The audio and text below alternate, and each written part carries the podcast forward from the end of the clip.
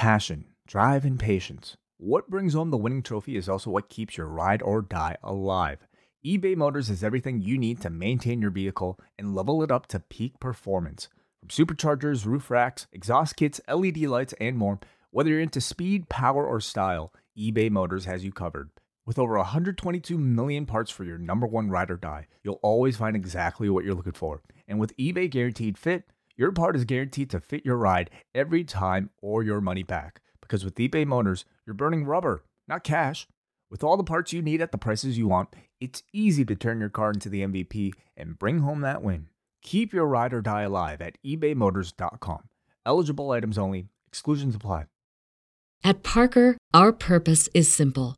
We want to make the world a better place by working more efficiently, by using more sustainable practices, by developing better technologies. We keep moving forward.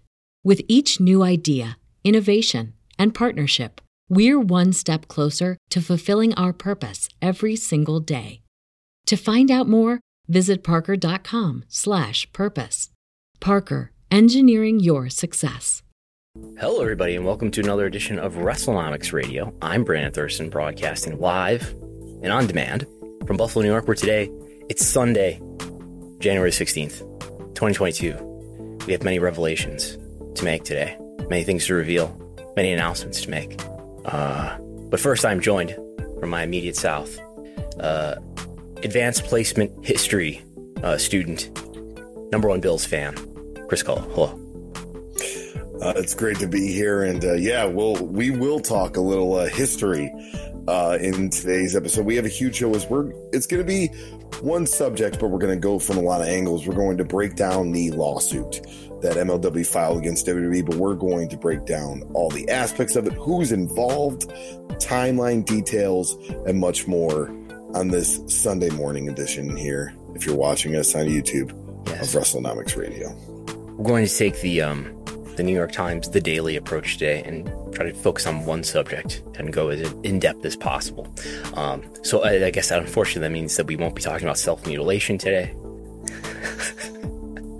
as uh, the the Toronto Star published an article with a statement from WWE referring to uh, the December 31st Rampage episode containing the match. The uh, was it Tay Conti and um, Anna Jay? No, yes, Anna Jay versus the It was a tag matchup. and Penelope Ford match where they bled quite a bit. Uh, Self mutilation. Anyway, uh, we have things to reveal. Um, I've, I've joined the men's hair club. My head is now shaved, so there's that. This is uh, you know, I'm starting to uh, age has many indignities, and I'm starting to uh, suffer them. So we'll see how this goes. I did have my head shaved in um, March. Was it March? Well, it was early in the pandemic. Um, nobody really saw that then, so so I figured might as well. Um, but then I decided to grow my hair back. But now I don't know. I'm getting older, so I'm trying this again. We'll see how it goes. Um, but also we have a big announcement in the world of WrestleNomics. Is that we have you'll you'll notice if you're watching on YouTube, Chris Gull is not wearing his usual bow tie. Usually he's the No. Tucker he's the Tucker Carlson. Tucker Carlson doesn't wear the bow tie anymore. But but longtime uh, CNN viewers will remember the days when Tucker Carlson used to wear a bow tie. Not on Fox News on CNN. But anyway, he is wearing. That's the only thing I have in common with Tucker Carlson.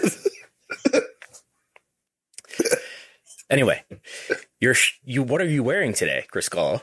I am wearing the brand new WrestleNomics t-shirt, as you Oh, can wow. see here, Wow, in this wonderful gray design, but it also comes in a white t-shirt it does. as well. It does. That looks fabulous on you. I'm going to uh, momentarily un- undo this. I, I have the white, the white version. I'm going to I'm going to reveal this like Superman here, like uh, Clark Kent and Superman. We have T-shirts that are now on. I don't know if we can see it here. There's the white version now on store.postwrestling.com, where you can get you can get not just that, but mugs too. You get T-shirts, the white or the gray, whatever size. You get the mugs, which we have here. The mugs, um, the the logo on the front, the W WrestleNomics logo. Uh, our version has it, the the version that customers will get will be even better. We've enhanced the outline uh, relative to the ones that we're actually holding. But on the other side, on the back side, the information that everyone wants to have handy every morning when they enjoy their coffee or whatever beverage it is that you choose to, to drink out of this is the U.S. TV rights agreement timeline. Now, finally, I know it's been a problem for for people uh, you know across uh, the, the country and across the world that they haven't uh, had a handy uh, reminder, quick reference, if you will, of what is the U.S. TV rights timeline for WWE Raw, for WWE SmackDown, for AEW Dynamite. This is the most important uh, piece of information, really, in in all the wrestling world. The biggest deals in in uh, all of the wrestling industry are, of course, the U.S. TV rights deals, and this mug will show you uh, when those deals expire. The U.S. TV rights timeline for Raw, SmackDown, AEW Dynamite. Uh, right, right there. I'll show it to the camera here. This is this is mine. Gullo has it as well. So yes. you can get those on the Post Wrestling Store. Store.post. Dot, I'm sorry. Where's the logo? Where's the URL? Store.postwrestling.com. Right now. Right now, I believe. They were scheduled to uh, be available at 11 a.m. Eastern. It is now 11:07 a.m. Eastern, so those should be available to order at this very minute, minute if you're listening to us live. And of course, if you're listening to us after, you can also get uh, all of your other post wrestling merchandise, including hats and beanies and, and dad hats and pom pom. How, how, do you say this word, Go? Toke? Toke? A toque. Toque. Toque. Yes, toques. Yes. Yes. Lots of other uh, post wrestling merchandise now, as well as WrestleNomics t shirts and WrestleNomics mugs.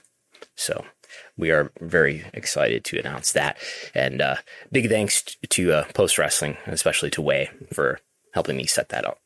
So, without any further ado, got my, my tie back on. I'm back in business here. What do you want to talk about today? Well, we're going to talk about the lawsuit that was filed this week between MLW Media and World Wrestling Entertainment. Yes. So this came out on Tuesday. I uh, got an email alert through my Scoops alert, which is some sort of, I forget exactly what it is or how I set it up, but I get an email when there's a World Wrestling, you know, search term, a new case with World Wrestling in it. Um, so I have this complaint. Uh, we we'd heard that there was alleged interference between ML the ML there was a, an MLW and Tubi deal apparently, which allegedly WWE in- interfered with. I mean, this is something that uh, Sean Ross Sapp reported on. Um, I don't think all the parties were named in in Sean Ross Sapp's original report on the issue, but uh, you know, I had heard through the grapevine that this was MLW Tubi and WWE, so it wasn't a huge surprise that this litigation uh, did come out and this lawsuit was filed. Um, but I had to start quickly reading this you know, 20 page complaint. Um, so, and I wanted to make sure I was, you know, reading it and understanding it before reporting on it or anything like that. Um, yeah. So, and then uh, MLW Public Relations got in touch with me. Um, we were given a press release that was embargoed until 9 a.m. the following day, but then Reuters just reported it. I, I, I guess uh, MLWPR didn't get in touch with Reuters. Um, so we so the story broke on Tuesday night. Um, I've written a summary of the complaint that you can find at patreon.com slash WrestleNomics, uh, sort of explaining the complaint in plain English. What does it say? What are the allegations here? We're going to talk through it as well today. So, yep. So we'll get right into it here. Uh, so, uh, plaintiff MLW Media filed for its complaint def- uh, against defendant World Wrestling Entertainment. Number one, the action arises out of egregious efforts of professional wrestling company WWE to destroy its competitor MLW's business and maintain its dominance for the U.S. broadcasting market for professional wrestling by unlawfully interfering with MLW's access to media markets and wrestling talent. Number two, MLW, a professional wrestling company that generates cutting edge professional wrestling content and sells broadcasting right to that content, competes with other wrestling companies, including WWE, through locating and signing up and coming wrestling talent, promoting and selling tickets for live events, and broadcasting and licensing wrestling programs.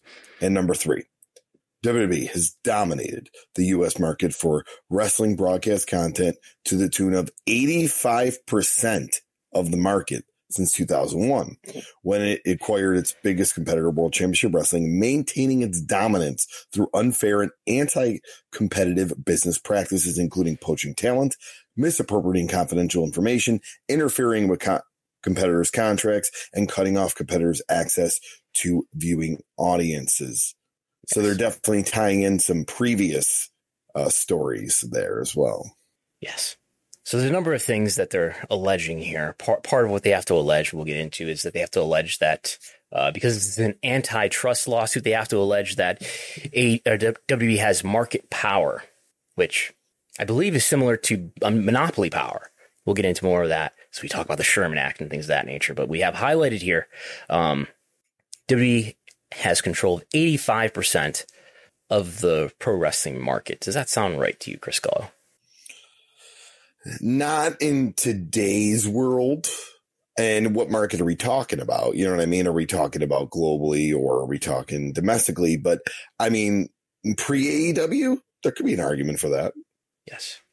Um, so what I have here is for the full year of 2021, uh, I have Google web search for 17 pro wrestling companies. Obviously, not every pro wrestling company in the world. There's hundreds, if not thousands, of those. Uh, everything from small to big. But the, these are all the pro wrestling companies that are, I would say, highly recognizable to people who are listening to this program. Um, and it's so for the last year, everybody's monthly average together, and it's 78% WWE. Um, that's not revenue. That's not um, any other form of actual business. It's just web search. But I think web search is a place to start. It it may inform what the market share is if um, in lieu of any other metrics. Revenue would be ideal.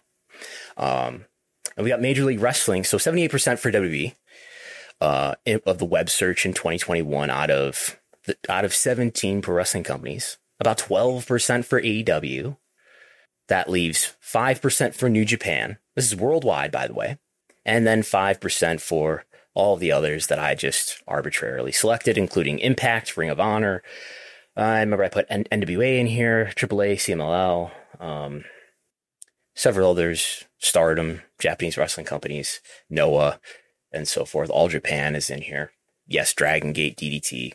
But MLW here out of this pie is, is taking about a quarter of a percent of the web search. to give you an idea of how big MLW is relative to the total, uh, maybe it's the total wrestling industry, but at least the total search activity, perhaps. So, but that's web search. That's not really business. What about revenue? So I just did a rough estimate yesterday and figured, well, let's roughly estimate how much revenue is being made. Um, this could be debated, but um, is making about $1.1 billion in 2021. We'll know for sure um, in a couple weeks, in a few weeks when they report, I believe on February 3rd. Uh, I think it's going to be about $1.1 billion. A lot of stock analysts are estimating similar. Um, and we already know what the first three quarters are. Anyway, AEW, I'd put at about $85 million on the year. New Japan, uh, we have Bushiroad reports that put the the sports division at I, th- I, think it's 35 40 million dollars. So 30 million dollars let's say for new japan.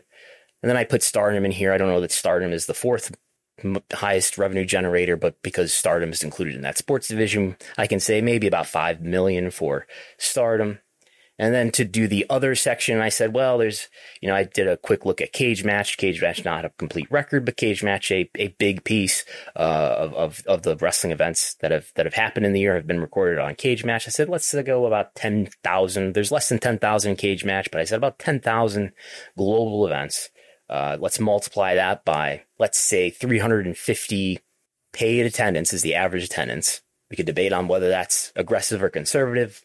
But let's say average ticket price is $35, so that would be substantially lower than the average WWE or AEW ticket price, which is about $55.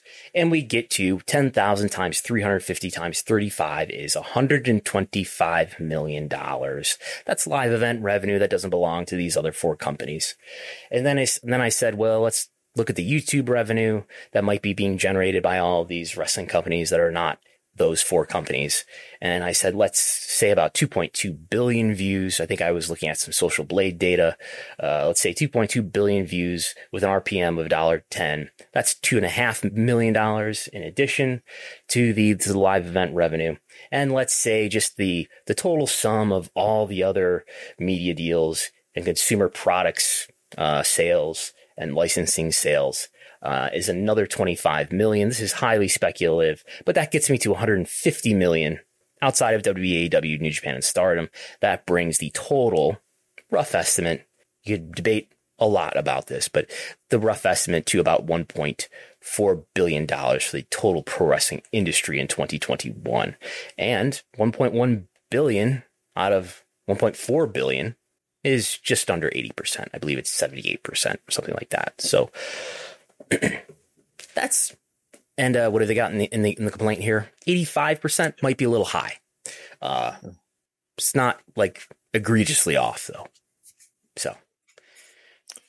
Yeah, we'll talk about number four now uh, in the lawsuit with the popularity so these, of WWE's programs. These, just real quick, these numbers are just um, we'll see a lot of these numbers repeated. They're they're just paragraph numbers, as people who may know who have read lawsuits. Um, it, it won't be important to, to name the uh, the paragraphs because we're going to be jumping all over just for the sake of a clear narrative. So go ahead. So yeah, number four uh, uh, claim here with the popularity of WWE's programming program, sorry, declining over the last five years due to, among other things, inferior content. WWE targeted MLW with an unlawful predatory conduct, including airing without authority MLW wrestling footage inducing MLW wrestlers under exclusive contracts with MLW to terminate those contracts and encouraging MLW wrestlers to breach their contracts with MLW by disclosing MLW's confidential and proprietary business information. Yes. So we'll get more into some of those details. There's allegations that WWE interfered with uh, with one of their talent. They poached talent and compelled one of their talent to uh, expose proprietary information that belongs to MLW. What I want to focus on for now, though, is this very first sentence. With the popularity of WWE's programs declining over the last five years, um, due to, among other things, inferior content. Um, the case that they're building here is that, uh, along the lines of antitrust, I think, is that look, this this product they they the W uh, W is dominating the market. Their product is declining in quality, and uh, they're charging people the same amount or whatever. So it's bad for the consumer. I think is is, is sort of the conclusion that you draw, or the reason why the, the Sherman Act exists. But anyway, with the popularity of these programs declining over the last five years, would you agree with that, Chris Gullo? Is that a true, accurate statement? Uh, I would. I mean, if if you look at uh, ratings, I would say absolutely. Ratings. You you anti WWE shill. Uh, but that goes for everything. You look at the ratings of. Blue Bloods. All TV is down. yeah. What about? Are there any other, um, any other metrics that we could point to to say, hey, maybe even TV aside, that they have also been down on an annual basis for a number of years, be, at least before the pandemic. Live attendance. Oh, can you think? Can you think of any uh, any any publication that has made this uh, a, a, point of emphasis on a number of occasions. Uh, I, have I've liked to trot out this series of charts that shows um, in two years, in, 2019 and 2020, Raw declined worse than the rate of the top 50 non-news cable programs. Uh, that W Network uh, that, that is in 2019 and 2020. I think I just said that. W Network subscribers stagnated and, and actually fell after 2019 uh, to 2019 and then stagnated thereafter. Whereas I think you should have expected streaming subscriptions, uh, a growing form of media, to otherwise grow.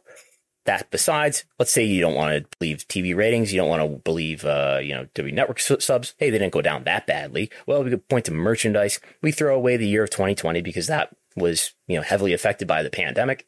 But uh, from 2017 to 2018 to 2019, uh, vending merchandise went down due to lower attendance. Talk about that in a second. But yeah, also e-commerce sales, e-commerce sales of merchandise also declined during those years product licensing revenue declined from 2017 to 2018 to 2019 and also 2020. Maybe there's a, there's a pandemic effect there, but there's not a pandemic effect from 2017, 2018, 2019. Uh, attendance, ticket sales uh, went down from 2017 to 2018 to 2019. Of course, they went down in 2020. Uh, and that's both, that's worldwide, worldwide attendance, and that's both average attendance and total attendance went down in 2017, 2018, 2019. And then we can look at Google web search. That's just been down on a, consistent decline for WWE since 2016. So, um, yes, I've often made the point that WWE's popularity has declined quite a bit in the last five years or so. So I would agree with that premise. So, um, now what, what this lawsuit focuses on, other than the antitrust aspect, is it alleges that uh, WWE interfered uh, with a number of MLW media deals. Uh, most importantly, the Tubi deal. Uh, so there's allegations about WB's you know, alleged interference with the MLW deal with Tubi, with Vice TV, and even with FITE, the uh, the streaming pay per view provider, FITE. So we will discuss those things, but we're going to discuss uh, WWE's market power as well. So I don't know why I put those logos there, but anyway, let's talk about market power.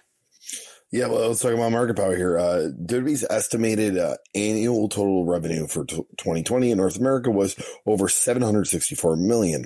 By contrast, AEW's estimated revenue was 64 million, less than 10% of WWE's. Uh, number 22 in the suit, the combined average annual value of WWE's US TV rates for its programs, WWE Raw and WWE SmackDown alone is 470 million. By contrast, the average annual va- uh, value of AEW's US TV rates for its most popular program, Dynamite, is just 43.8 million.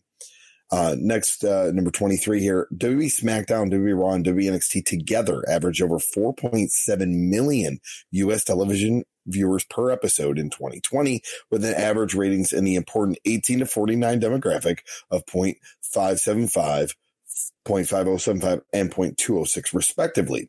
By contrast, AW Dynamite's average 810,755 US television viewers per episode in 2020 with an average rating of 0.344 in the 18 to 49 year demographic and Impact averaged 154,000 uh, 38 US television viewers per episode in 2020 with an average rating of 0.03 in that demographic. Yes. So let's run through a fact check here. Uh, AEW's estimate. So the revenue from of 2020 in North America was over 764 million. That sounds about right. I don't know if that's in their filings. I don't know that they actually break it down by region anymore, but they made just under a billion. I believe it's 974 million dollars in 2020. Um, AEW's estimated revenue was $64 million. Is that accurate? In 2020? I don't know. Has anybody reported that? I, not that I know of. Hmm. Let's see. Let's see if I can find any any uh, any uh, re- reporting to back that up here. Let's see here. If I go to the the WrestleNomics industry report and I uh, I scroll and scroll to the uh, think it's in here, the finances section. Uh, let's see, company finances. And there we have AEW, $64 million is what I estimated for 2020. So, yes, I think there's some some WrestleNomics being relied on here for this for this uh, complaint. Um, so, the uh, 470 million dollars for Raw and SmackDown, 43.8 million for AEW Dynamite. Uh, those are I I don't know if I would phrase it as AEW Dynamite at this point because Rampage is not included in that.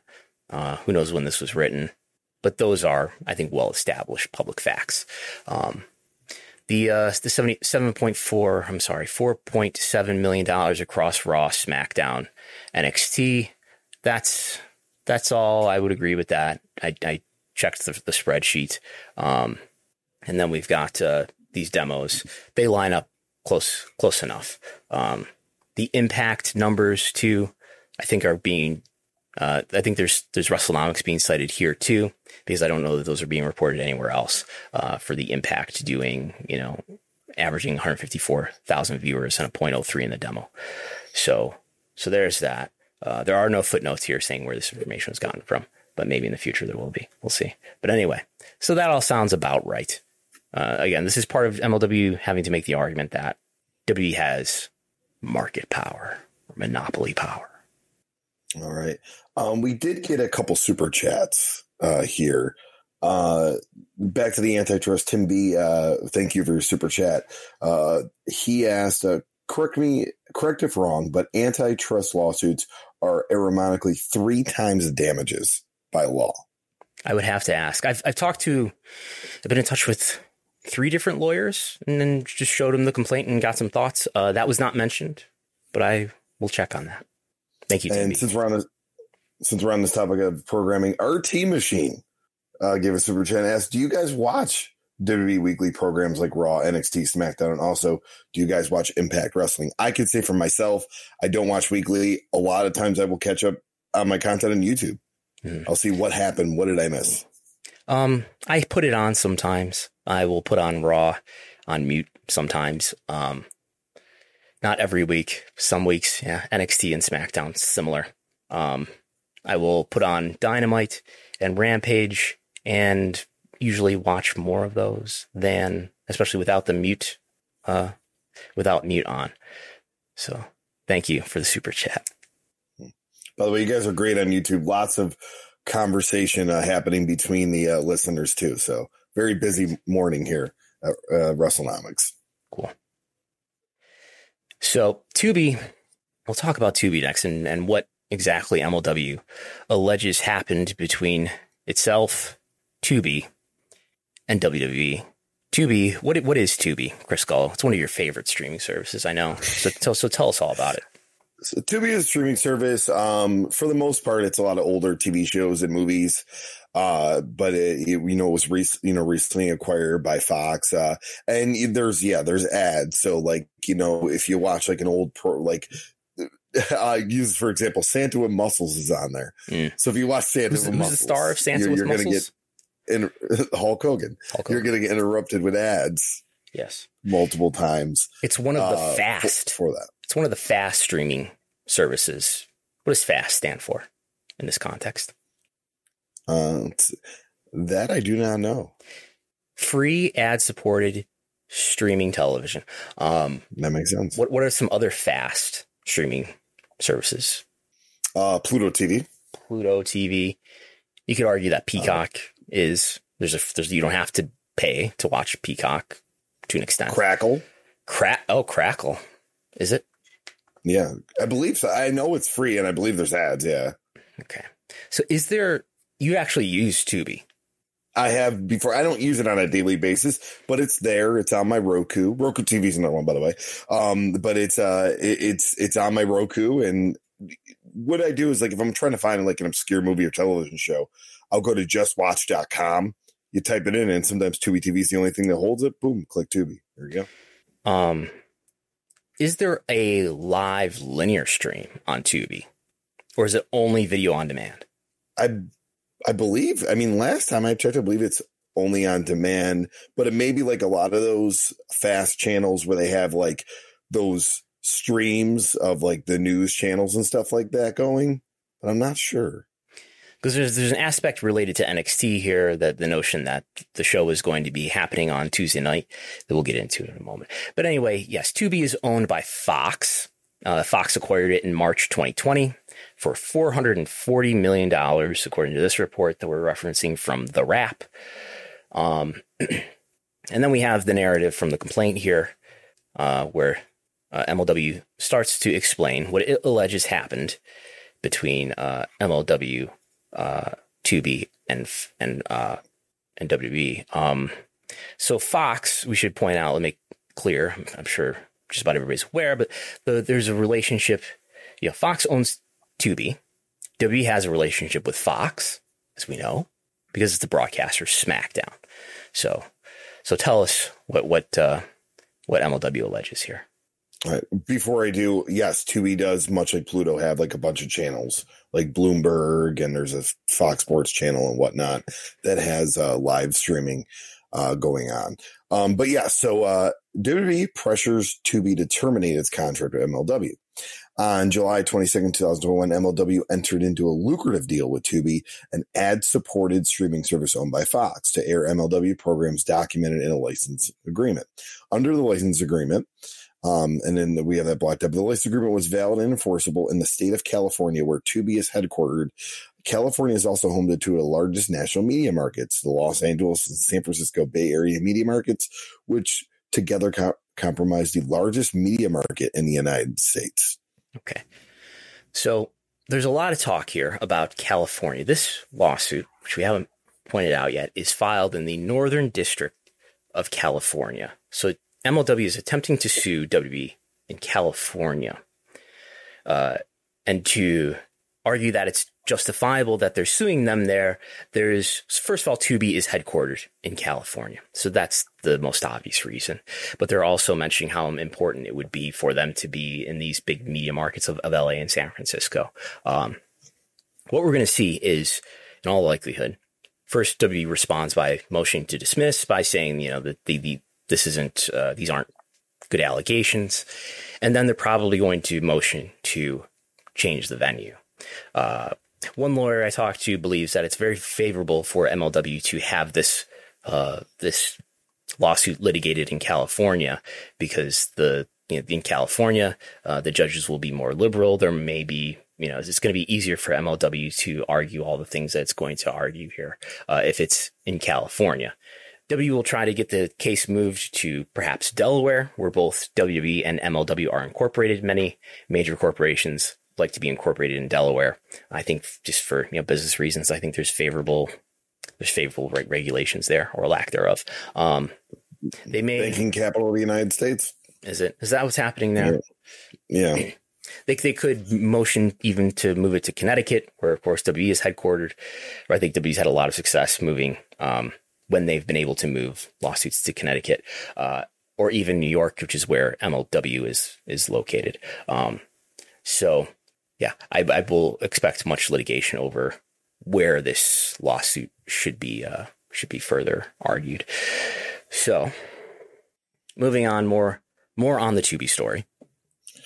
So number 41 here in this suit, uh, the license agreement had a profound impact on MLW's business, greatly increasing the company's valuation, strength, and it, in its brand, strengthening its brand recognition, including among viewers of Fox television and NFL football, and making the company more attractive to new wrestling talent. Tubi benefited because it would have new modern wrestling profession, new modern professional wrestling content on its platform. Number 42. After the license agreement was executed, MLW began preparing two live events, including a fusion wrestling performance that was set for September 11, 2021. In preparation for the to be televised event, MLW rented space at the NYTEX Sports Center. The second live event was scheduled to take place in Mexico for an Azteca wrestling performance. Number 43, MLW also took other steps to prepare Tubi programming, including hiring staff for MLW's Azteca Underground series, hiring editors, a public relations agency, and a marketing consultant, signing several new wrestlers and increasing salaries. MLW also ceased all other talks with other potential partners in mid July 2021.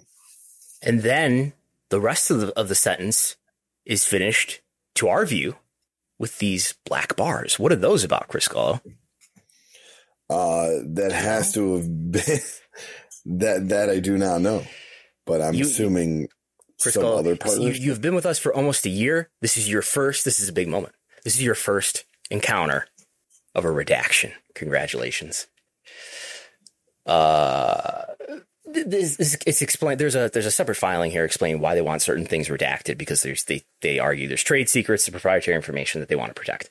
Um, they're ref- I would guess that they're referring to another non-party media partner that they ceased uh, having negotiations with that you know, plausibly they would have continued to negotiate with had they not been making a deal with Tubi. Any guesses what, what that company might be would be purely speculation on our part, but perhaps DAZN. Um, now, um, the other other things in here that I think are interesting is uh, this this sentence about uh, strengthening its brand recognition on Fox Television and NFL football. Uh, are we to believe that MLW was promised that because it was making a deal with Tubi that on Fox NFL broadcasts, MLW would be promoted somehow. Um, maybe I find that that would be surprising if that was really going to happen. But uh, there's that, and then there's uh, there's all these descriptions of all the things that they did because they thought they were making a deal with Tubi. They booked the NYTEX Sports Center, which is in the Dallas Fort Worth area, for an event that ended up being canceled. Um, and look, they hired all these people. They spent all this money because they thought they were going to make a deal with Tubi. Things were going to be great. They were, uh, you know, they were going to do this show on September 11th. So, moving on into the real drama. Yeah, here we go. Number 44. In advance of the highly anticipated September 11, 2021 launch date, Tubi and MLW agreed to issue a joint press release on August 10th, 2021 to an- announce the parties' new agreement. Uh, next point here, 45. Prior to Tubi and MLW issuing the joint release, WWE leaned, uh, learned about the terms and existence of the license agreement. On or about August 9, 2021, WWE executive Stephanie McMahon spoke with the Tubi executive located in California about the license agreement. Miss McMahon initially pressured the Tubi executive to deny MLW a time slot that would compete head to head with WWE's NXT programs on Tuesday night. But Ms. McMahon ultimately pressured the Tubi executive and other senior executives at Fox to terminate the agreement in its entirety. Tubi's affiliate Fox could lose WWE's business or preferred content if Tubi did not acquiesce to WWE's demand and terminate its agreement with MLW. On August 9, 2021, the night before a planned press release about the night before about the Tubi MLW deal. As a result of WWE's pressure and interference, MLW received a letter uh, perpetrating uh, to terminate the license agreement. Uh, number 46 here. Thus, with wanton, reckless disregard of MLW's rights and antitrust laws, WWE intentionally and unlawfully interfered with the performance of the license agreement and procured its termination. WWE purposely directed its communications to Tubi in California in order to disrupt MLW's relationship with Tubi and to cut off MLW's access to and competition in major national media markets. Once again, sorry if I mispronounce a couple words there. Not every day do I read lawsuits. what, what what what words were, were difficult? I um, I, okay. not that I think I may have um uh propo- I think it said perpetrating, but I think it's purpor- purporting. I might have terminate or might have said that different. What, what pair? What what line is that in? They're numbered. Uh, and, uh, it's the last line before number 46. MLW received a letter purporting to terminate. Purporting. Um, okay. Okay. So it, it might be the case. It, it makes it sound like Stephanie McMahon and WWE purely interfered to mitigate a good deal for its competitor. Um, according to one lawyer who I spoke with, it was it was suggested that it might be the case, depending on how WWE worded this, that if this happened, some, somewhat like it is alleged to have happened, that maybe WWE went to Tubi and said, "Hey, we don't want to be associated with this other brand, MLW, because of X, Y, and Z reason." I mean, you can see there was there was comments uh, that that people saw yesterday uh, published in the in the Toronto Star. This is, of course, related to AEW, not MLW, but um, I don't know if, if MLW has been particularly violent um, to the extent that AEW has, but they could have plausibly, whether whether they're you know compelling reasons or not to you and me, they could cite reasons why they wouldn't want their brand to be associated with another brand uh, of sports entertainment like MLW, besides the fact that they're a competitor, um, which might be might be a legal business reason.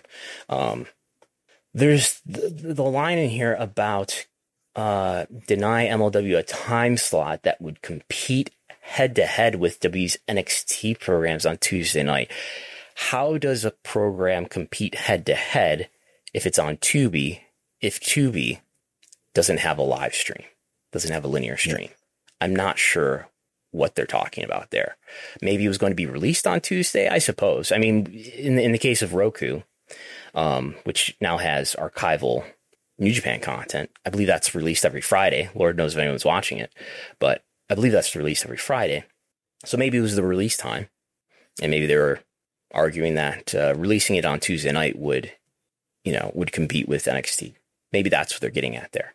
Um, maybe that was what was being part of what was being raised by Stephanie McMahon to Tubi, if this happened as they described. Um, and uh, the, the, this bit where ultimately she just convinced them to kill the deal altogether. Um, it, it, almost makes it sound like, and maybe we'll, we'll learn more about what what happened or didn't happen as time goes on here. But uh, it almost makes it sound like she went to she and she spoke with them under the pretext that she was, she was going to try to have them uh, dissuade them from allowing MLW to compete with NXT on a, on that sort of head to head basis, and then ultimately just sort of t- you know talked them into not doing the deal at all. Um, I know there are, and I don't think we're we're reading the um, the excerpts that pertain to this today, but I know there are there. I've I've heard others who are explaining this lawsuit to their audiences refer to the notion that WWE threatened to pull SmackDown. Uh, that is not explicitly stated, uh, but there there is some mention of they would pull important program or something to that effect. Um, again, how real is any of this? How much of this happened as as it is alleged. It is merely an allegation. But um, did did WWE threaten to pull Fox over an MLW Tubi deal? That would seem extreme. Uh, I I doubt it happened just like that. But yes, you have something. Here's a theory. if this is true, like it's just a theory, tying back to a prediction I had. Yes, maybe WWE tells Fox that they will not consider Tubi as a potential partner in the next day air rights for mm. Raw and SmackDown and NXT when Hulu when the Hulu agreement ends. Because we, as we talked about, that's most likely being negotiated this year. I suppose. I mean, the reason why I'm skeptical about your prediction, Gullo that that uh, the next day rights, which are currently owned by Hulu of Raw, SmackDown, NXT. Uh, the reason why I'm skeptical that those will load to Tubi is because I, I imagine Tubi. I know Tubi uh, when when you look at the Wikipedia page, and who knows what it's referencing. Maybe it is referencing an SEC filing, but something like 43 million users. Um, I just feel like Tubi's profile is too low to give W the reach that it that it wants and that it, it could otherwise get. Um, merely by staying with Hulu, for example. Um, Amazon Prime is in, you know, most households, I think are Amazon Prime mm-hmm. households. Um, or even there's a, there's an obvious synergy in, in putting those rights on Peacock as well. Who knows though? Um, there are, there are more reasons than just reach for making a deal, including, including things like money and payments. But we will see. We should to, to catch everybody up here. Uh, we should be seeing an announcement about where those next day rights are going to land sometime this year. I would think, um, sometime this year we should be hearing about that. And I would I would guess that there's, there's a really good chance that those do not stay with Hulu. Um, so there's there's the Tubi allegations. And like everything else that we're going to talk about here, yes, what? Real quick before we move forward, uh, we do have a couple super chats, but one that ties into this. Uh, um, Raps are uh, asked: Is there an agreement in WWE's deal with Fox that does not allow any Fox media property to engage with a, another wrestling promotion? So maybe somebody missed that, and they're like, "Hey, we have this agreement here." It's possible we don't we don't know, and then maybe that's something that will be pointed to in whatever W's response is. Um, one of the interesting things that's could that could unfold here. And I would think there's a pretty good chance that you know WWE's not going to settle this easily, unless unless MLW does have a great case. Um, we might see a lot of discovery.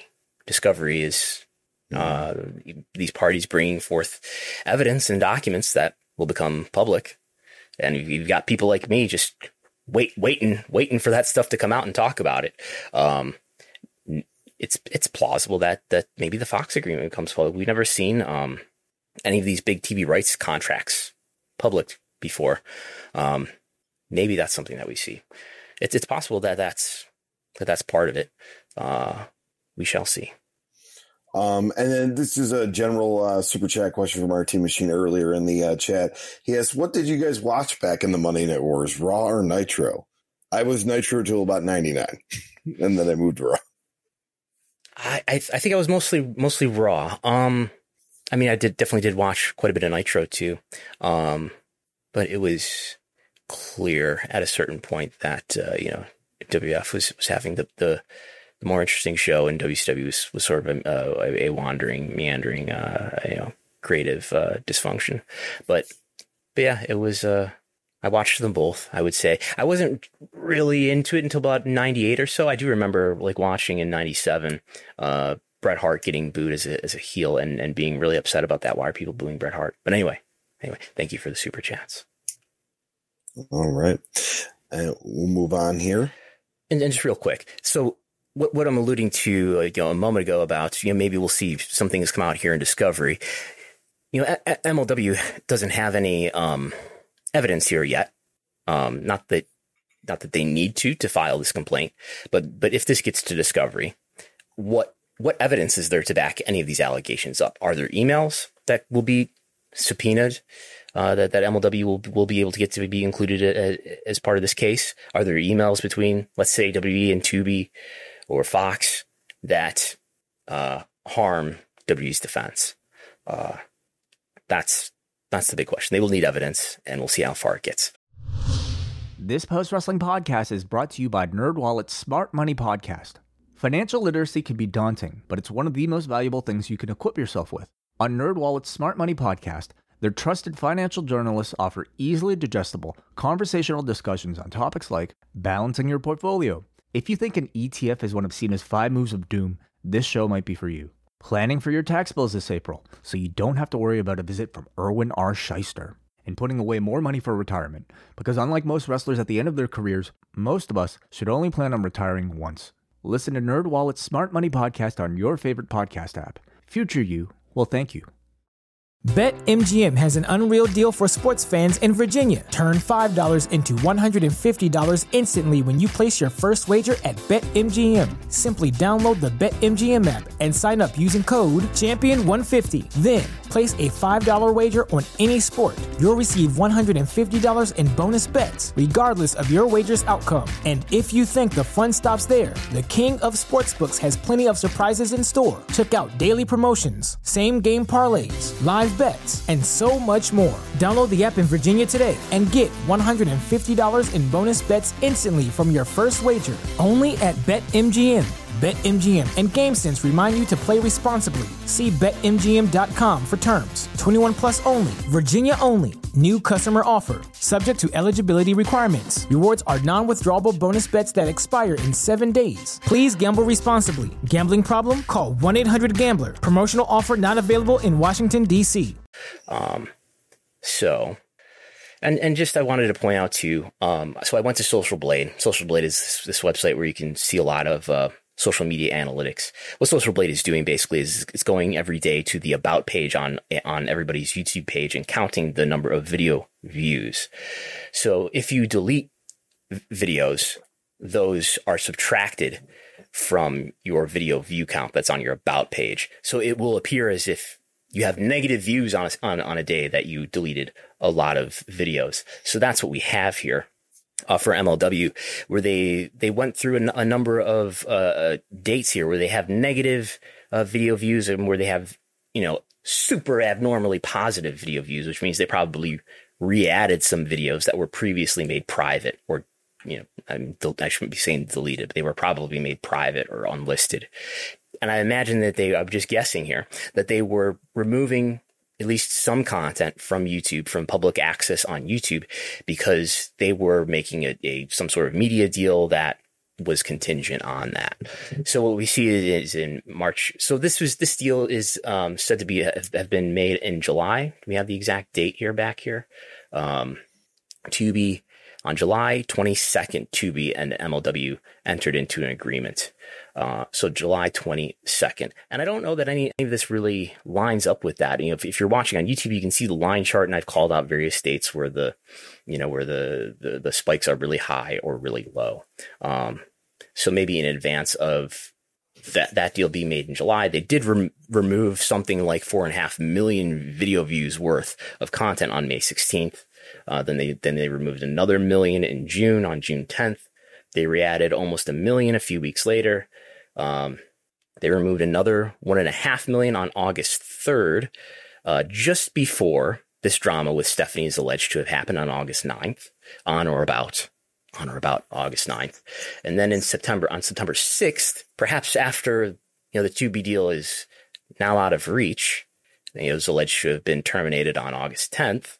Then September 6th, they re-add 6 million video views worth of content. But then sort of recently, it's about two months ago, on November 14th, they removed another 8 million video views. So I don't know. These are just clues about what might be happening in, in, in the world of W or of, of MLW media deals. Maybe they've removed content again to tr- you know to try to appease a potential business partner, but who knows? We move on to Vice. Yes, and uh, continuing to go through this lawsuit, number sixty-one, as alleged herein, in the spring of 2021, MLW announced that it had an agreement with Vice for the airing of older MLW programs on Vice platforms. At the same time, MLW was negotiating a media rights deal with Vice that would have resulted in an array of MLW programs airing on Vice platforms. Next point 62. In June 2021, the, after WWE learned about the growing relationship between Vice and MLW, WWE executive Levinson warned a Vice executive to stop airing MLW programs, saying that Vince McMahon was pissed that Vice was airing MLW content. At the time, WWE knew that Vice needed continue acquiescence, uh, if not cooperation from WWE for purposes of ongoing coverage of professional wrestling, and that this gave WWE leverage in discussions with Vice. And the next point here, 63, the Vice executive responded to Levinson, I think that's illegal what you're doing, and that is probably an antitrust violation. Levinson responded that she could not control McMahon. Yes, this, this is the word you're searching for there. Uh, this doesn't sound like Vince McMahon at all. So this is clearly preposterous, right? I love. How, I wonder how many times the word "pissed" has been used in a lawsuit. Oh, plenty of times, I'm sure. it's, it's quote, quote, unquote pissed. Yeah, I mean, I'm sure people have been quoted as being pissed a lot. okay, so I've underlined here on, on the on the slide in June 2021 because uh, in June 2021, in May on May 26th, I reported that uh, Susan Levinson was was laid off from WWE. Um, I mean, maybe their timeline is not exactly correct here, uh, or maybe she was just in June uh, finishing up her duties. I don't know. Uh, Su- Susan Levinson is the who we're referring to here is the head of W was the head of W Studios and a senior vice president for WWE. Um, w Studios is in LA, that that office. This was uh, so she was laid off as part of the consolidation of the TV department and the Advanced Media Group and W Studios. So they felt like they were they had you know, they just had redundancy across these three departments that they didn't need. So a lot of people were laid off, some 60 or more, I reported at the time. Um, so who knows what's happening here? Maybe was this really in June? Was this in May? And it's not, not exactly correct on the timing. I don't know, but but anyway, uh, so what? Uh, let's let's yeah, you go ahead and read this this last paragraph. Call on uh, yeah. Okay, here. Um, yeah. So uh, number uh, you're talking about number sixty four in the suit, correct? Correct.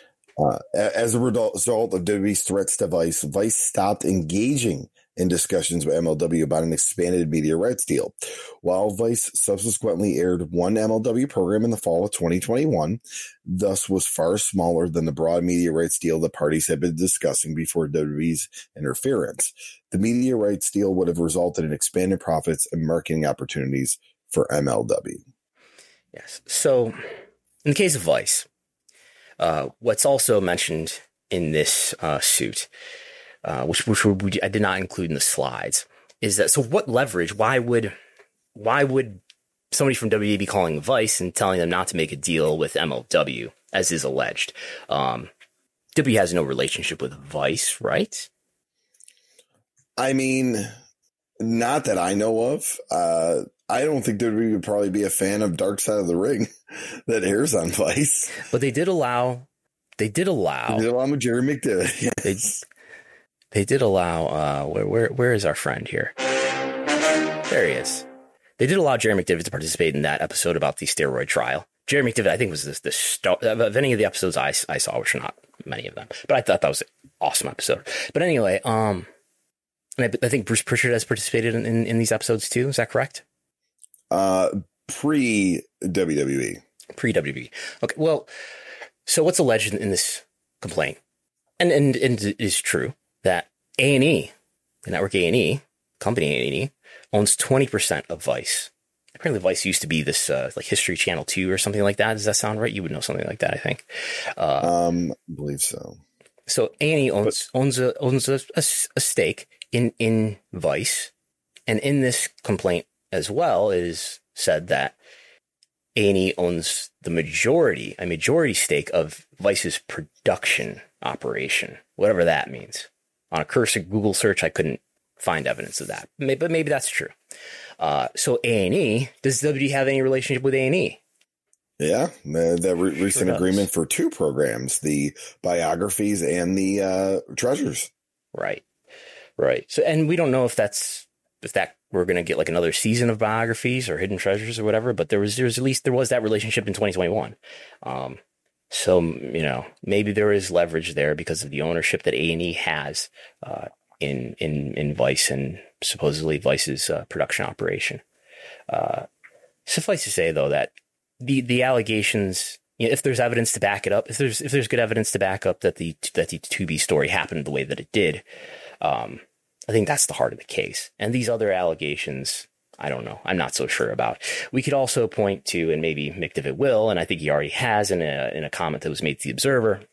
I think it was made to the Observer uh, I'm not not, sh- not sure sometimes when when the observer is quoting people originally and when they're referencing, but you could look at well maybe maybe Vice had legitimate business reasons to not continue its relationship with MLW. MLW had a Fightland special, so MLW had in May reruns, approximately five weeks of reruns on MLW. I don't have ratings data for that, but they did have those. That was old content, old episodes of Fusion. Then in October, after this is alleged to have happened, by the way, but after October, it was just one occasion. They did a, a one hour special called Fightland uh, on a Thursday night, following an episode of Dark Side of the Ring. We reported at the time it had 40,000 viewers uh, at, at 10, so late, where you expect viewership to be lower than it was earlier. Uh, Dark Side that night with the Bruiser Bedlam episode had 137,000 viewers MLW Fightland followed it with 40,000. So, uh, McDevitt will point out later it did not maintain half the audience for what that's worth.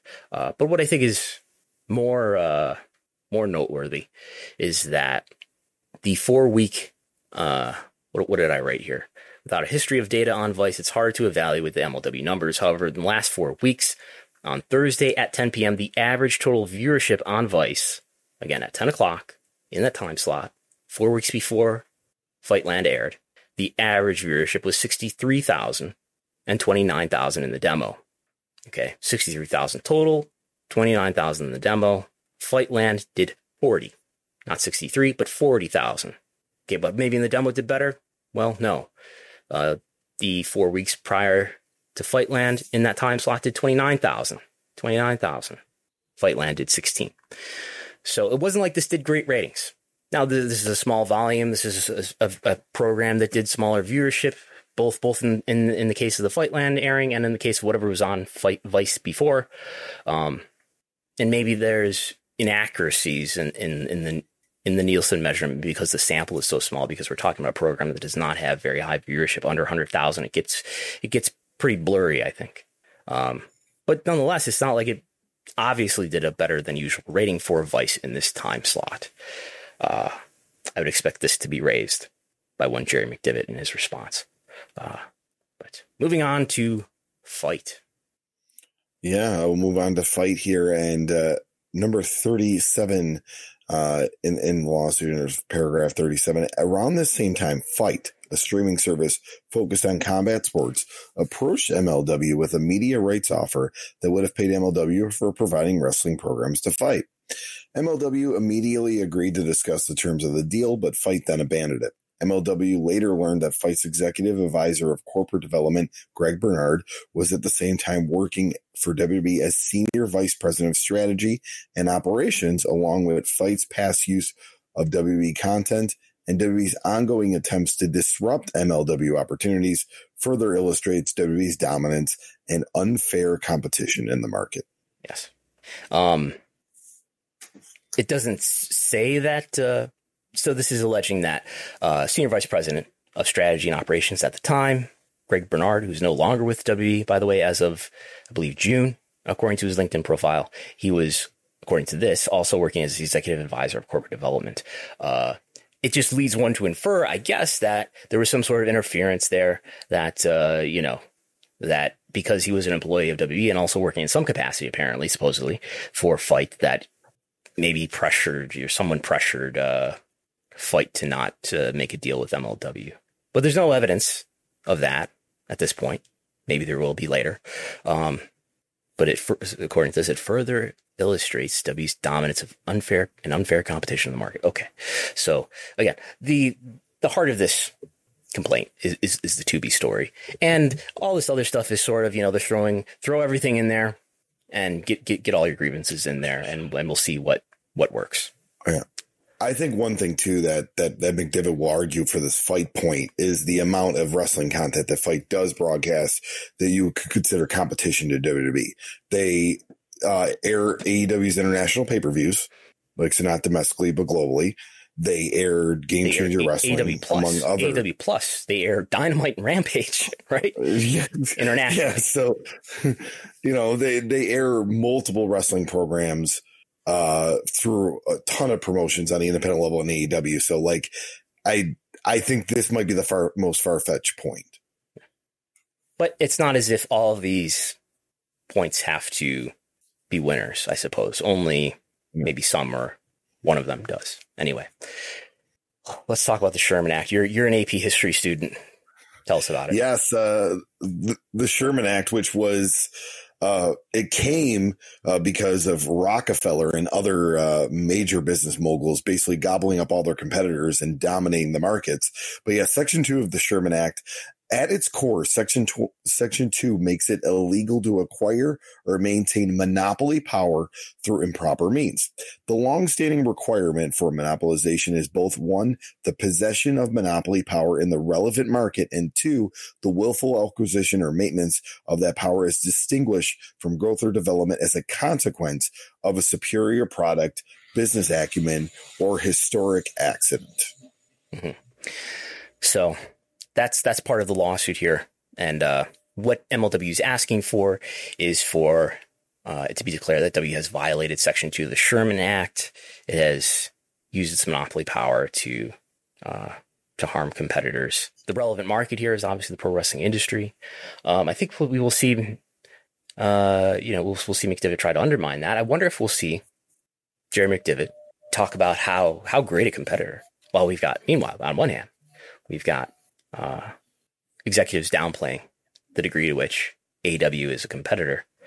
Um, I wonder if we'll see Jerry McDevitt talk about what a strong competitor AW is and how AW and W are in, you know, in the same business in the same industry.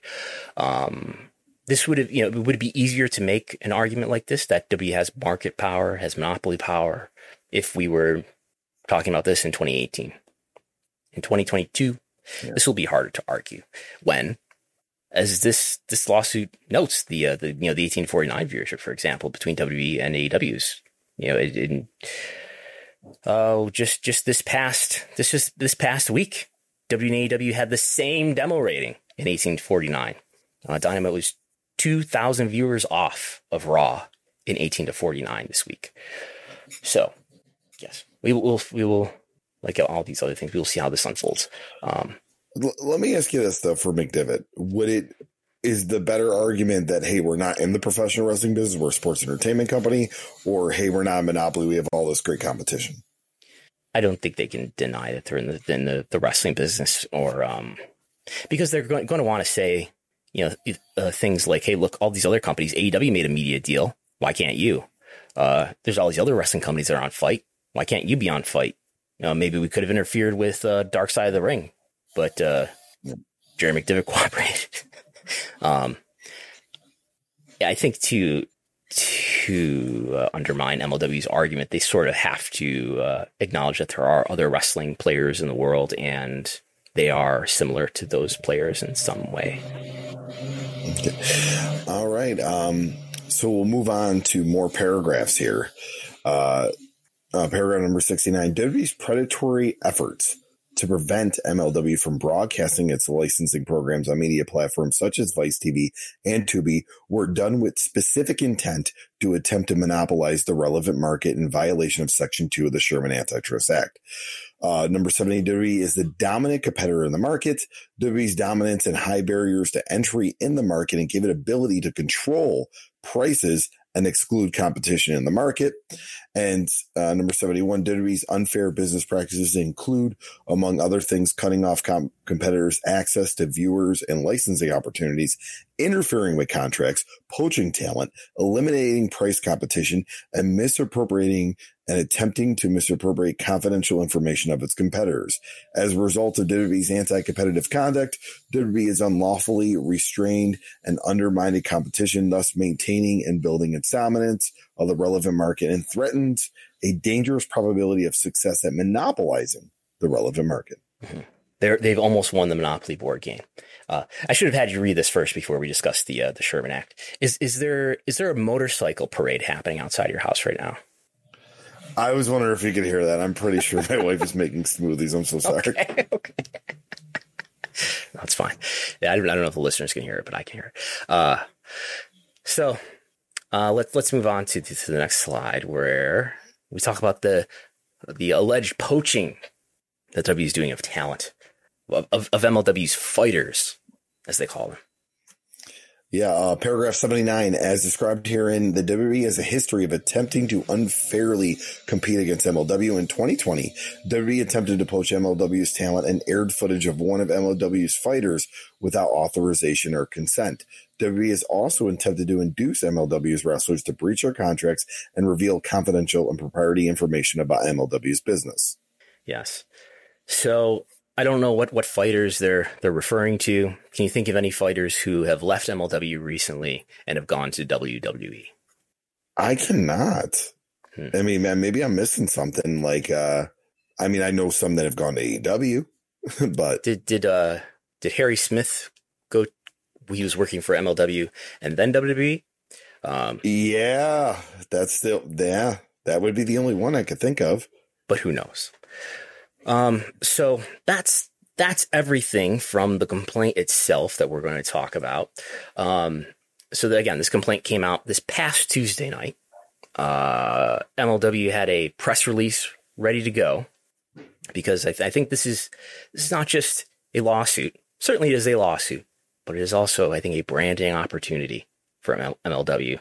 So uh, we have a press release that went out Tuesday night with quotes. Uh, it, basically a really brief summary of the uh, lawsuit, and then uh, a quote from MLW's CEO Court Bauer. WWE has been wrongfully depriving its competitors of critical opportunities for many years, but its latest conduct has been even more unconscionable, said MLW CEO Court Bauer. I think we speak for the rest of the professional wrestling world when we say that this anti competitive behavior has to stop. Yes. So there's that. And then we've got in the Observer, I think original quotes from Jerry McDevitt. I have not seen the full lawsuit since WWE has not been served, said Jerry McDevitt the uh, day after the story broke. If Tubi breached, then sue Tubi. As device, Tubi has no commercial relationship with them uh, or any, or for any for that matter, uh, any other dozens of content distribution entities MLW could do deal with if they had a commercially viable product. They put a show on Vice, if my memory serves me correctly, after one of those dark side shows and lost most of the audience. I think I read they got 40,000 viewers. Uh, no wonder Vice did no further deal. Yes. So the complaint alleges that the, um, the Levittson call happened in June. The 40,000 viewers Fightland special is in October. I'm sure there will be debate about that. Um, but yeah, I'm I'm uh, I'm looking forward to the to the responses here. Um, I think W's or MLW is definitely treating this as a branding opportunity, though, to sort of rally wrestling fans, many of whom have negative feelings about WWE. Uh, and and I, as we just demonstrated, and I've demonstrated a number of times, uh, the popularity of WWE has diminished over the last five years or so. I think that's a, that is a fair statement. It's a statement. It's an argument that I've made a number of times with data. Um, so there's there's diminishing popularity of WWE. There is a lot of wrestling fan sentiment of dissatisfaction with WWE. I think without that, you don't have an AEW, by the way. Um, so I think MLW is using this as an opportunity to brand itself as this kind of anti WWE alternative. So they had they had the press release ready to go. So, um, who is defending MLW? We know it's, it's pro- we don't know this for sure. It's probably gonna be Jerry McDevitt from K&L Gates. By the way, as, I, I used to think, Jerry McDevitt is not. I don't think he has ever been a W employee. He is he's merely the uh, the the attorney of choice.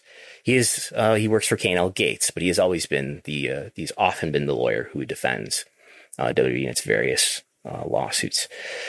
So, who's defending, or who's I'm not defending, who's representing um, MLW here?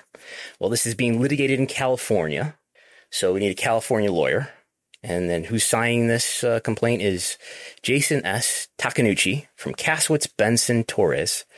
And uh, also signing this complaint is Marc E. Kasowitz with pro hac Vice forthcoming. This means he's probably not a you know certified lawyer in California, but he's uh, he's he's applying for pro hac vice, which will allow him to temporarily, I believe, uh, you know, practice law in California, as well as Christine A. Montenegro, who, j- judging by her promo photos, one of the scariest people I've ever seen.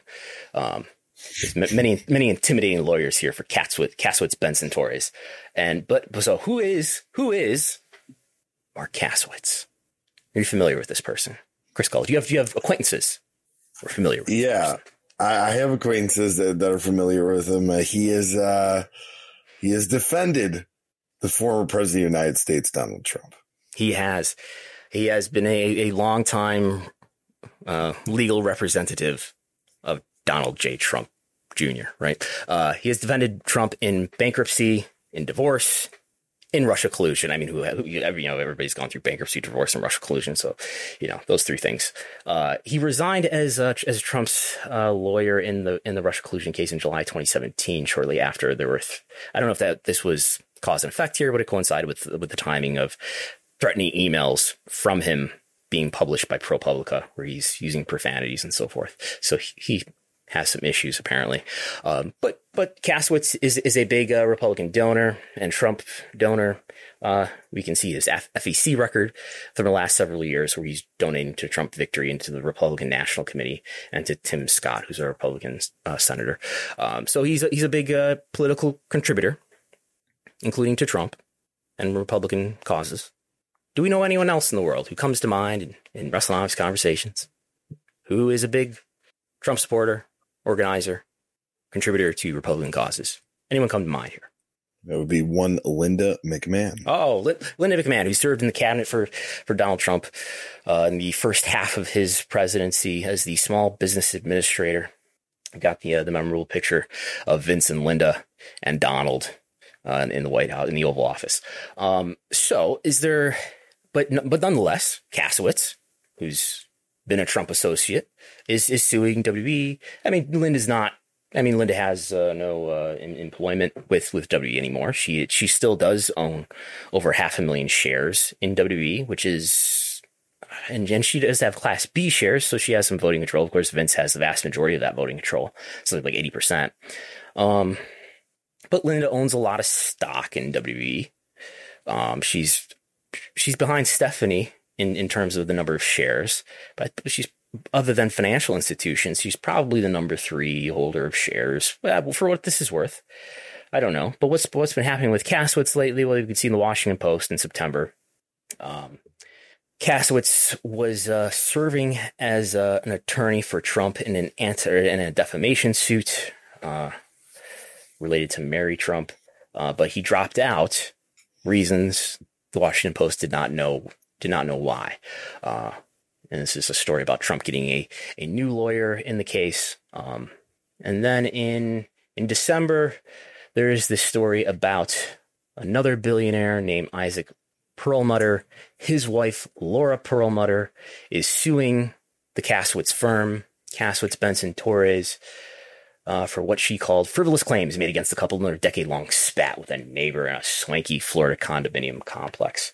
Um, so we have one billionaire, billionaire's wife, Laura Perlmutter, suing the the Kasowitz firm. Uh, we have Kasowitz dropping out of a Trump case for what reason? Who knows? Could be innocuous. Uh, is uh, is there trouble afoot here? There's also what is the story about this Canadian businessman? Um, so who is Isaac Perlmutter? He is the head of Walt Disney's Marvel unit. Um, mm-hmm. The Kasowitz firm spent years unsuccessfully trying to prove, according to this article from Bloomberg, unsuccessfully trying to prove Laura Perlmutter and her husband, uh, Isaac, used a hate mail campaign to tarnish the reputation of millionaire Canadian businessman Harold Peerenboom, if that's how you pronounce it, his name, uh, in a feud over tennis courts. So is is there trouble in Trump world that maybe there's some sort of rift here, maybe between Kasowitz and ultimately Linda? There's no evidence of that, but one could speculate. Uh, but who knows? What we've what we've got here is MLW, which is not uh, a huge company. It does have investors, which we'll talk about. But MLW is not a huge company. has a, a lawyer in, in Marc Kasowitz and, and his firm. Who, who knows if it's if it's Kasowitz himself who will be writing the arguments. But there's certainly two other attorneys who are signing this complaint, uh, Jason Takenouchi and Christine Montenegro. So uh, one would think that the services of Kasowitz Benson Torres are very expensive if they're being used by people like Donald Trump. Uh, we also have not mentioned yet that Kasowitz has defended Bill O'Reilly through his sexual harassment uh, allegations. So, so either Kasowitz is taking this on contingency, which means MLW is not paying very much up front, and Kasowitz, the Kasowitz firm will collect what what what what monetary gains uh, they make if they are if there is a judgment in their favor. Um, or or maybe MLW is just paying for it. I don't know whether you know it's it sounds like this would be really expensive for a company of their scale though to have their services. Uh, at a minimum though, this Kasowitz firm, which is a, a very uh, high profile law firm, probably believes that there's a, a strong case here on MLW's side. Um, maybe too, Kasowitz is noticing that in October, W made a settlement with uh, the, the class class action lawsuit uh, that was related to the Saudi Arabia uh, MENA TV rights deal. Um, W settled in that case to the tune of $3.65 million with shareholders. So basically, if you're if you were a shareholder between a certain period, um, the class period, you were entitled to a certain amount of money per share that you held during that period. Uh, w is not actually paying anything anything directly because of the settlement, but their insurance is going to cover it. Um, the reason why you try to avoid settling is because it sends a message that if you come and sue us, we might settle. Maybe, uh, maybe the lawyers are smelling blood here. Uh, W has shown that they're willing to settle. The reason why they settled could be, in this case, in the, in the, uh, the MENA TV rights deal. By the way, it's just to, just back up and explain what we're talking about here, the MENA TV rights deal. Uh, in the Barrios era, a couple years ago, WWE missed its financial guidance. Basically, they told investors that, hey, we're gonna we're gonna hit a certain amount of profitability for the year. They ended up missing on that because that was contingent on their ability to complete a Middle East North Africa TV deal. That TV deal did not get completed. Still to this day has not been completed. WWE was in negotiation with MBC, Middle East Broadcasting Company, I believe is what that stands for, which is a company that as a result of the Riyadh shakedown, uh, shortly after uh, Crown Prince Mohammed bin Salman came to power, the Saudi government owns the majority of that company. Um, however, there's there's a company not called Quibi, I forget what it's called, beoutQ, something like that, uh, that is pirating W content, which is I believe, funded by the Qatari government, and they're sort of trolling the Saudi government by allowing this uh, be, out queue to to be out there and pirating ver- various content. So anyway, the incentive for MBC to make a favorable deal with WWE is not high, considering it sounds like you can get access to the, to this pirated content already uh, in the region. So WWE never made a deal here with MBC or any other Middle East North Africa TV partner. Now they could have fought this case harder, this class action uh, lawsuit. So this class action lawsuit was uh, filed because the argument is that shareholders were misled about profitability. Uh, when they, they should have, you know, they were misled and they should have had more information disclosed to them. Um, so WWE settled probably rather than let this case go to discovery where there would be sensitive documents related to the relationship between WWE and Saudi Arabia uh, would be disclosed. Um, the, the, the complaint alleges all sorts of things about uh, everything from the, the, the talent being stranded in Riyadh. Uh, that story in October 2019, I believe, is, is that was not February 2020, right? That was October 2019. Um, there's allegations in that lawsuit that there was some sort of disagreement between Vince McMahon and Mohammed bin Salman. Uh, you know, that would have had to have been backed up by by evidence and that would have had to go, go through discovery. And who knows if there's any truth to that or not. But WWE did not want to allow documents or other evidence related to that case to be publicized. So rather than do that, let's let our insurers pay just over three and a half million dollars. So after that happens, maybe, maybe Kasowitz smells blood. Um, is there a, a, a, Trump connection here? Is there a Linda connection here or a rift with Linda? I don't know. But uh, who owns MLW? Uh, this is this is an old article that's almost four years old now, but a 2018 18 article in the Albany Business Review on BizJournals.com. Uh, it does a profile on MLW and it refers to uh, seven investors at that time uh, who, who at that time had invested roughly $1 million. Uh, in, in, those investors included uh, Kevin O'Connor, who was named as the former CEO of First Light Fiber, uh, Hermes Ames, Ames, the former president and CEO of upstate New York region of Fleet National Bank, uh, a then 21 year old investor named Christian Fontenot, and, and others who uh, Bauer met through uh, Bobby Hennes, who was a producer, maybe still is, I don't know, for MLW, who is the son of Bob Hennes. Apologies if I'm not pronouncing these names correctly. Uh, who who is the partner and managing director of an investment advisory company called Hugh Johnson Advisors in Albany. Uh, Bob also serves or served at least as the board chairman. He is not an investor according to the article. And the article says that, quote, the bulk of the financing is still from the Albany region. They're open to accepting more. Uh, also plausible, what I'm getting to here is that also plausible that maybe one of these investors has a connection to Kasowitz.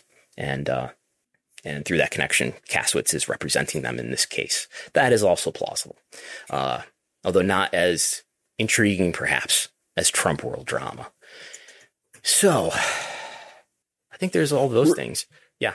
Real quick, uh, when it comes to Trump world drama, um, and, and, this is Wikipedia, so take it for what it's worth. But according to the Kasowitz Wikipedia, uh, him and his spouse have donated to the Republican Party and Trump's campaign, but they've also donated to Barack Obama, Joe Biden, Chuck Schumer, and Harry Reid.